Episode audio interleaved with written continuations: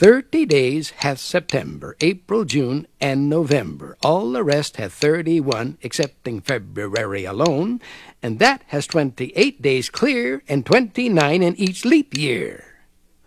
Yeah, that's the one. Well, let's go then. So they ran to Georgie's wagon, and Jack and Jill jumped into the back, and Off we go to London town.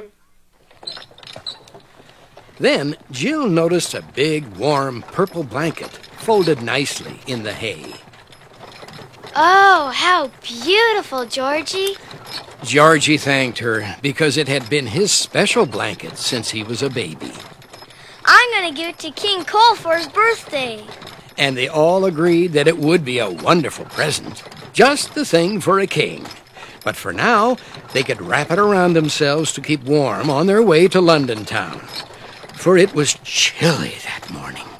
Ooh, the birds even look cold. Poor things.